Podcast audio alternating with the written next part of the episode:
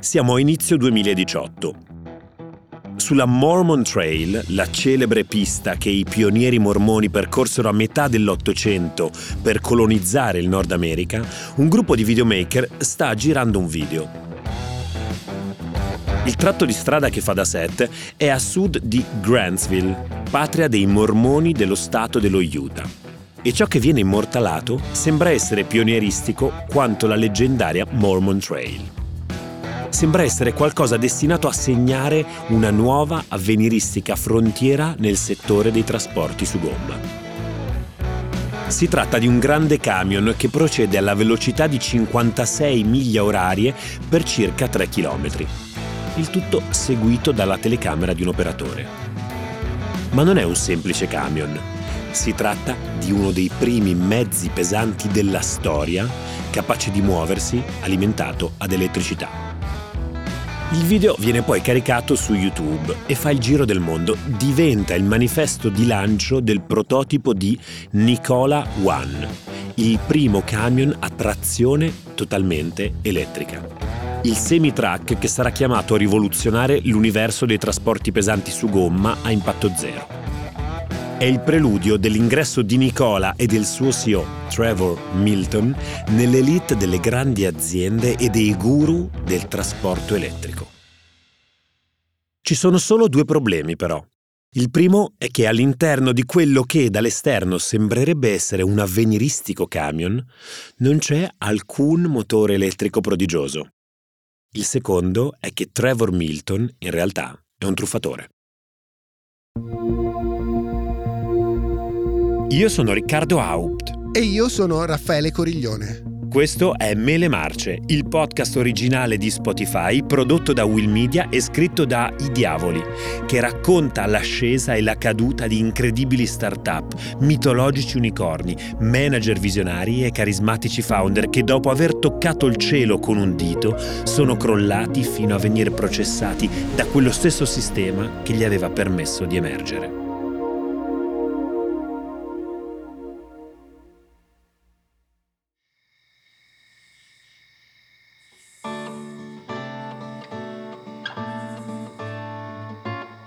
Trevor Milton nasce a Layton, nello Utah. Suo padre, Bill, è un manager della Union Pacific, una delle più grandi ferrovie per il trasporto di merci negli Stati Uniti, mentre sua madre, Sally, è un agente immobiliare. Da bambino vive a Las Vegas insieme alla sua famiglia per alcuni anni, prima che tutti rientrassero poi nello Utah.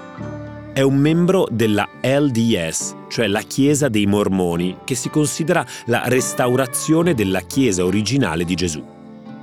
Dopo le scuole superiori, Trevor fa persino il missionario in Brasile per oltre un anno e al suo ritorno si iscrive alla Utah Valley University. Dopo solo sei mesi, però, abbandona gli studi per intraprendere la carriera di venditore, con il sogno, in particolare, di fare impresa.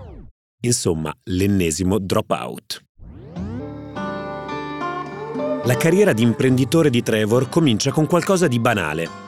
Apre una società che vende sistemi di allarme. Ma le cose non vanno per il meglio e presto esce dalla sua stessa società, facendosi liquidare dal suo socio. Quindi lancia un sito web che si occupa di vendita di auto usate.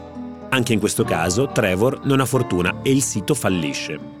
Però è un fallimento prezioso, perché tutto quel trafficare con le quattro ruote ha fatto scattare qualcosa nella sua testa.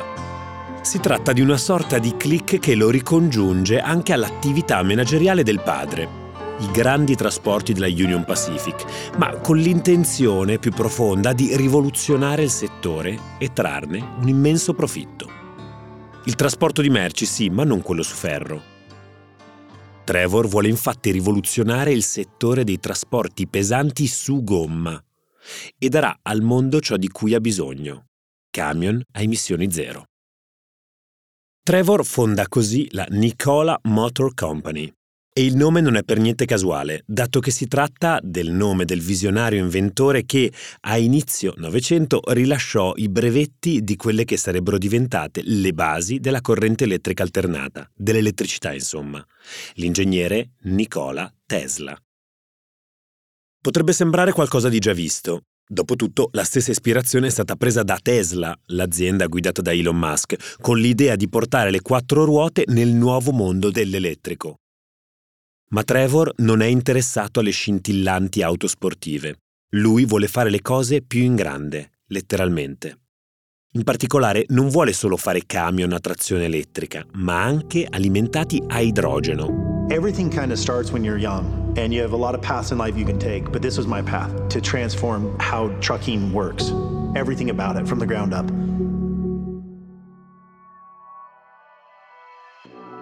I veicoli a idrogeno funzionano pressappoco così. Immagazzinano appunto l'idrogeno in bombole ad alta pressione e lo immettono poi in una pila a combustione denominata fuel cell, nella quale avviene una reazione elettrochimica che genera elettricità ed emette della semplice acqua. Nessuna emissione inquinante. O almeno queste sono le promesse della futuristica società Nikola. E sono delle promesse in linea con lo spirito del tempo, soprattutto in linea con lo spirito del mercato, attraversato da una nuova ondata di disruptive innovation, legata questa volta alla sostenibilità ecologica che sta investendo i settori della mobilità e dei trasporti. Trevor capisce che se la conversione all'elettrico delle macchine è una corsa già piena di agguerritissimi competitor, grandi e piccoli, la transizione elettrica del trasporto pesante su gomma è ancora una prateria in cui correre liberamente. Il dato si spiega in maniera piuttosto semplice. Immaginate le sfide tecnologiche che le auto elettriche hanno dovuto affrontare e continuano ad affrontare per affermarsi sul mercato. Peso delle batterie e quindi dei mezzi, approvvigionamento di materie prime, performance tecniche dei mezzi, velocità e soprattutto autonomia. Ecco, non serve essere ingegneri per capire che la portata di queste sfide aumenta esponenzialmente se riportate a veicoli, i camion, che hanno un peso medio ricompreso fra le venti e le venticinque tonnellate. Per attirare investitori, Trevor inizia a costruire hype attorno al suo prodotto. Nel duemilasedici organizza una teatrale presentazione per mostrare al mondo la sua prima creatura. Il Nikola One, un camion dalle fattezze futuristiche con un design che ricorda più lo Space Shuttle che un normale truck americano. Gli spettatori presenti allo show lo possono vedere ma non toccare, ma tanto basta per mandarli tutti in visibilio. A seguito della presentazione vengono fatte oltre settemila richieste di preordine per il Nikola One, che significano più di due miliardi di dollari nelle casse di Trevor. Oh, that thing is so awesome. Oh, we've been waiting so long to show this to the world. You have no idea. It's just, uh, it's hard to even contain uh, my emotion about this. Trevor è un rappresentante del Deep West degli Stati Uniti, dove contano ancora le logiche di un capitalismo attempato, diciamo ben lontano dai tecno-entusiasti della Silicon Valley. Ma la cosa più incredibile è che ad abboccare all'amo, per primi, saranno gli anziani colossi della vecchia Europa. Nello specifico la Iveco, italo-olandese, e la tedeschissima Bosch. Entrambe le aziende puntano a diventare dei veri e propri partner industriali, attratte dall'idea di poter vendere componentistica e essere parte integrante della grande riconversione all'elettrico, evitando così di perdere il treno, come è accaduto in precedenza alle molte aziende automobilistiche europee che si sono fatte sorpassare dalla Tesla di Elon Musk. E la Nikola Motor Company, già dal nome, si presenta come il treno che stavano aspettando. Trevor stavolta ha fatto centro. Il suo timing d'azione è stato perfetto. Il pianeta si sta accorgendo dei devastanti effetti dei cambiamenti climatici e, dopo anni di immobilismo, sembra essere giunto il momento di cambiare davvero rotta. Il green domina il dibattito internazionale sull'innovazione e il mercato dei capitali spalanca le sue porte a chi si propone di essere compliant con i criteri E S G, Environmental, Social and Governance, ossia un paladino dell'ecosostenibilità e attivatore di politiche aziendali che promuovano anche inclusione e rispetto delle minoranze. La finanza degli anni dieci si reinventa sotto questo acronimo E S G, che eh, rappresenta una sorta di chiavistello magico per attrarre capitali. Trevor e la sua Nikola hanno tutti gli ingredienti per diventare protagonisti di questa svolta epocale. O almeno così la racconta il founder nato nel profondo Utah. L'unico tassello che ancora manca al mosaico perfetto è il motore elettrico, attraverso cui gli avveniristici camion dovrebbero sfilare nelle strade di tutto il mondo. Il problema è che Trevor, in realtà, non ha assolutamente idea di come realizzarlo.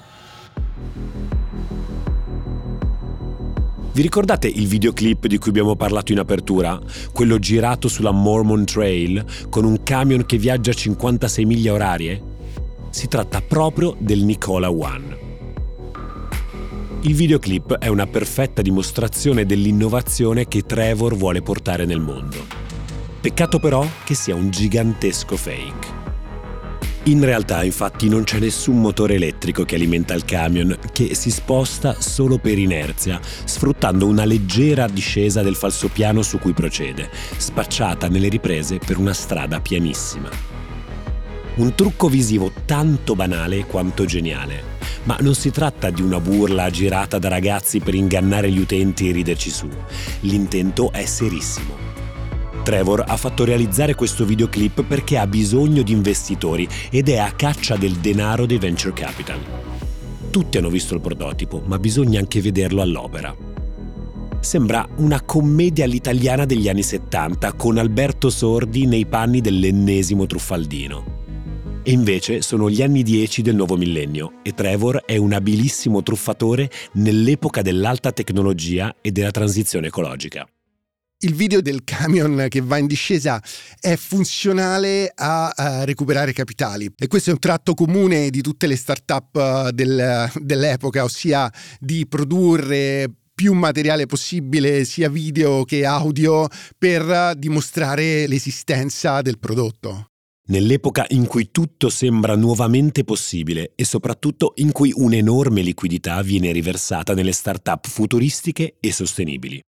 Ma invece di perdersi d'animo, quasi come se fosse un giocatore di poker, Trevor decide di rilanciare sul suo primo bluff, scoprendo una carta in più. Gli acquirenti di Nikola potranno infatti scegliere, oltre all'opzione elettrica, ci sarà anche un veicolo alimentato a idrogeno. E promette di creare una rete capillare di stazioni di rifornimento disseminate in tutti gli Stati Uniti, che potranno far viaggiare i camion senza dover pagare nemmeno un dollaro. When you buy or purchase or lease a Nikola truck, a Nikola One, you get an entire million miles of fuel included into that. Del resto, dopo il primo bluff, Trevor deve continuare a mentire in grande. Solo così potrà attirare i grandi investitori. Lo fa e sulla carta la sua narrazione ha tutte le credenziali per rientrare nella conversione ecosostenibile su scala industriale. Poi, con lo scoppio della pandemia, Trevor fa jackpot. Il grado di attenzione dei venture capitalist è inversamente proporzionale alla circolazione della liquidità. È lo scenario finanziario ideale per il bluff definitivo. Trevor si prende il piatto con una mossa tanto scontata quanto magistrale. È il duemilaventi e Trevor Milton si finanzia con una SPAC, una Special Purpose Acquisition Company, e si quota al Nasdaq con un reverse I P O. La SPAC nel duemilaventi rappresenta uno dei, degli strumenti più popolari per gli investitori. Le SPAC non sono altro che dei veicoli quotati in borsa da uno sponsor, che di solito è un personaggio noto nella finanza, che attrae degli investitori con l'obiettivo di acquisire una società non quotata. Quindi è uno strumento ambivalente, perché da un lato permette a delle aziende non quotate di quotarsi in borsa senza passare per le forche caudine del, dell'I P O, ma dall'altro è anche uno strumento che agevola la quotazione e quindi dà una, anche una maggiore liquidità al mercato. Il grande rischio delle SPAC, che è anche insito nel soprannome che viene dato alla SPAC, ossia di assegno in bianco, è proprio questo, nel senso che un'azienda che viene acquistata riceve una sorta di assegno in bianco, quindi non dà tutte quelle garanzie che darebbe se ci fosse un vero e proprio processo di due diligence. E se fra lo sponsor della SPAC e l'azienda comprata c'è un conflitto di interessi, il tutto diventa molto molto più oscuro. E non solo, la SPAC in realtà viene lanciata da un controverso personaggio, molto vicino a Trevor, con il quale il founder di Nikola stava progettando la prossima grande mossa che l'avrebbe inserito fra i grandi dell'automotive smart e sostenibile. Ma andiamo con ordine. Lo sponsor principale della SPAC, Vector I Q, è Steve Gierski, ex vicepresidente di General Motors, che nel giugno del duemilaventi stacca un assegno in bianco e si fonde con la Nikola Motor Company per un valore di borsa di tre virgola tre miliardi di dollari e destinando un miliardo di liquidità a disposizione per le spese di sviluppo della società. L'altro asso nella manica di Steve e Trevor è una joint venture proprio con General Motors. Si tratta quindi di una partnership industriale con uno dei più grandi produttori di auto al mondo. Annunciare una joint venture con una società come General Motors è come fare bingo, perché chiaramente eh, una piccola società appena quotata che fa una joint venture con una società che sta lì da cento anni ed è il più grosso produttore di macchine d'America è chiaramente un biglietto da visita incredibile per la borsa. Trevor ce l'ha fatta, è diventato ricco e per assicurarsi una discreta rendita ha subito venduto una piccola quota delle proprie azioni, incassando quasi cento milioni da dedicare alle sue spese private. Nel frattempo, gonfiata dagli sciami di investitori che, dopo l'annuncio della partnership con General Motors, credono alla favola della nuova Tesla dei trasporti pesanti, le azioni di Nikola schizzano e il titolo arriva a valere trenta miliardi, persino di più della Ford Motor Company, la compagnia che ha fatto la storia dell'industria automobilistica americana. Siamo all'apice della parabola del nostro unicorno. Trevor è un miliardario e una celebrity sui social. Ma, come vuole il copione, la quotazione in borsa e il clamore mediatico accendono i fari dei controlli sul founder e la sua azienda. Nella testa di Trevor l'entusiasmo si rovescia ben presto in paranoia. Il creatore di Nikola comincia a coltivare una vera e propria ossessione verso gli short sellers e nei confronti di tutti coloro che alimentano dubbi sull'effettiva consistenza delle promesse fatte dalla sua azienda. The advantage to Nikola is is that we're always leading. We never react to what other people do because we're paving the way for the whole world. So I don't really care what anyone else does because normally we're way ahead of them. And that's the great thing about being a leader is you don't care who's behind you. Inizia a sparare a zero contro i presunti speculatori e i fantomatici sciacalli della stampa. E la paranoia continua a crescere. Trevor gira sempre con addosso dei contratti di riservatezza, pronto a farli firmare a chiunque graviti attorno alla Nikola Motors. Delle precauzioni che, tuttavia, ormai non possono salvarlo dal baratro.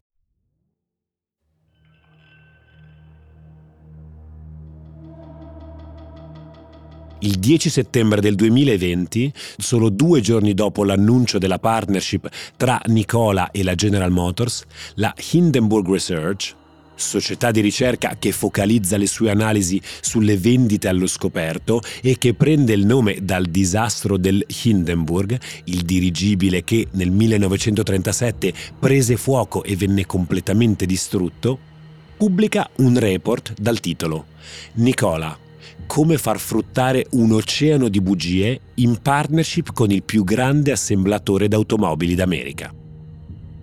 Hindenburg Research put out a report yesterday accusing Nikola being an intricate fraud. Il dossier di sessantasette pagine mette a nudo tutte le bugie dell'executive chairman della Nikola Motor Company e il titolo dell'azienda cala immediatamente del quaranta per cento. Una discesa che non è lieve come quella su cui scorreva il primo fantomatico prototipo elettrico di Nikola. È invece ripida e senza fine. Una caduta dalla quale Trevor e la sua creatura non si riprenderanno più. Il report di Hindenburg Research è infatti un'implacabile lente di ingrandimento sulla sterminata serie di bluff operati dal nostro pokerista Trevor, che aveva preteso di prendere il piatto senza nemmeno scoprire le carte. Gli short seller hanno questa funzione sistemica importantissima, perché nel momento in cui l'azienda va in borsa loro si eh, attivano e vanno a, ad analizzare alla perfezione tutta la comunicazione dell'azienda con i media e chiaramente vanno anche a leggere i bilanci in un modo molto diverso da come lo fanno gli investitori un po' leggerini. Hindenburg Research è un fondo che fa un lavoro pazzesco su Nikola, perché fa un report di sessantasette pagine, super dettagliato, probabilmente fa anche delle intercettazioni telefoniche ambientali e scopre tutte le magagne di Nikola.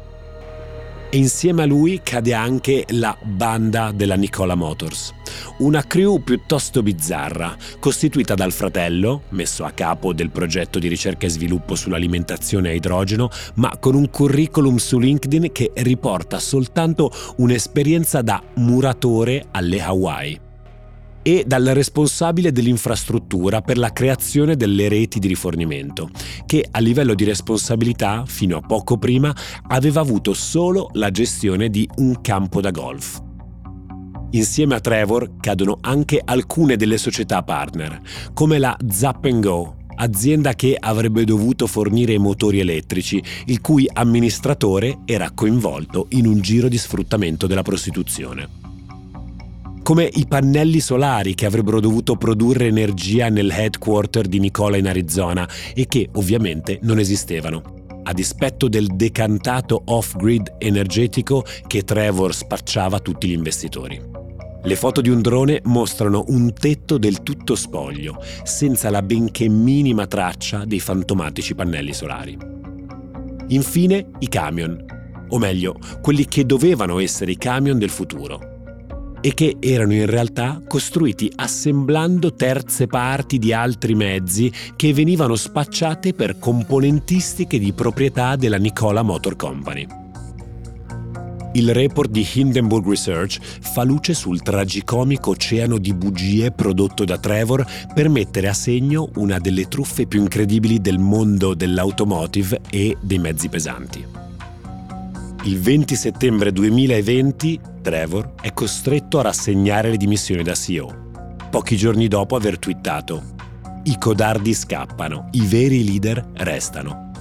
Trevor Milton, founder of electric truck company Nikola, is voluntarily stepping down as executive chairman. Un anno dopo verrà accusato di frode dalle autorità statunitensi. Today we announce charges against Trevor Milton, former C E O and executive chair of Nikola Corporation. Trevor Milton, da una parte, verrà ricordato come uno dei più grandi scammer della storia secolare dell'industria automotive, mentre dall'altra il suo segno rimarrà impresso nella storia dell'intreccio tra finanza e sostenibilità degli anni venti. Un intreccio che nelle intenzioni doveva dar vita a un circolo virtuoso, che si è poi però rapidamente trasformato, in alcuni casi, in un circolo vizioso. Trevor Milton e la sua Nikola, anche se probabilmente rappresentano uno dei casi più folcloristici, quasi da, da tragicommedia, rappresenta però una enorme red flag per il mondo degli investimenti, perché saranno sempre di più eh, gli start-upper che cercheranno di intercettare flussi di capitale affermando di avere dei prodotti con zero emissioni o green o E S G. Quindi rischiamo di entrare in una bolla gigantesca dopo eh, le varie bolle che abbiamo già visto scoppiate negli ultimi anni. Quella di Trevor Milton e Nikola è solo una delle tante storie in cui il capitalismo ha provato a trovare una soluzione interna ai problemi che esso stesso ha generato. In questo caso inondando il mercato di denaro fresco da destinare a imprese green che riparino gli errori commessi in passato a livello ambientale. Nasce così una sorta di economia circolare che però circola al contrario, dove sempre più spesso la ricerca delle soluzioni viene demandata proprio a chi ha creato il problema. Uno scenario che non può non fare gola alle miriadi di Trevor Milton che, appostati, attendono la loro occasione. E al grido di impatto zero e energia pulita si preparano a intercettare enormi quantità di capitali che invece dovrebbero essere destinate a chi davvero cerca strade alternative per evitare il collasso planetario. Trevor Milton è dunque l'ennesimo unicorno, un altro grande figlio di un'epoca in cui un messaggio ben confezionato è sufficiente per guadagnare credibilità nella street finanziaria e tramutarla in milioni di fondi elargiti senza operare il benché minimo controllo sulla bontà e solidità dell'impresa che riceve gli investimenti. E quando l'azienda arriva in borsa, ormai il danno è fatto. Se le maglie della finanza rimarranno così larghe, l'esercito dei truffatori come Trevor avrà sempre più spazi in cui infilarsi e agire liberamente.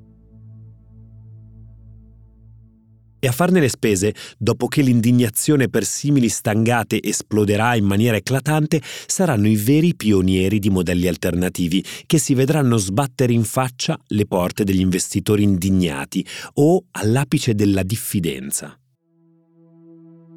Il caso di Trevor Milton può anche servire però a mettere in luce la presenza di alcuni anticorpi oggi già operanti all'interno dei mercati.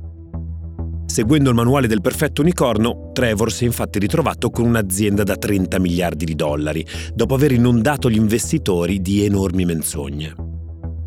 Come da copione, però, alla fine il castello è venuto giù e tuttavia è crollato non solo a colpi di dossier, ma anche grazie a un'altra tipologia di investitori, cioè quelli che speculano a ribasso affondando società come la Nikola Motor e guadagnando così attraverso le truffe perpetrate da altri.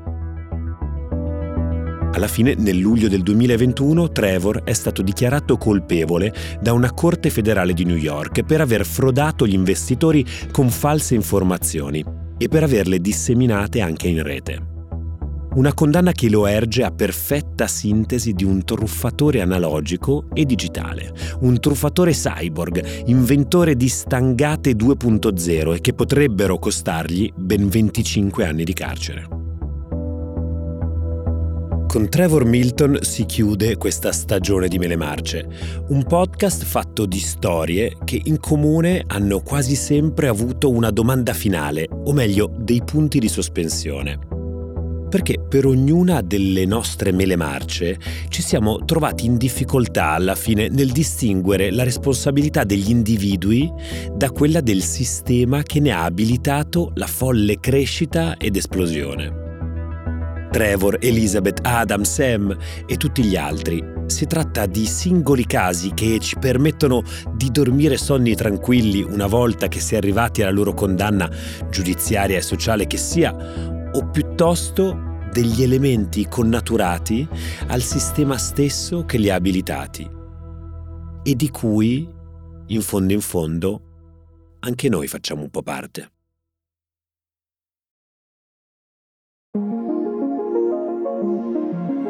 Mele Marce è un podcast originale di Spotify prodotto da Will Media. Cura editoriale Riccardo Bassetto. Autori Riccardo Haupt, Raffaele Coriglione e I Diavoli. Editor Adriano Masci.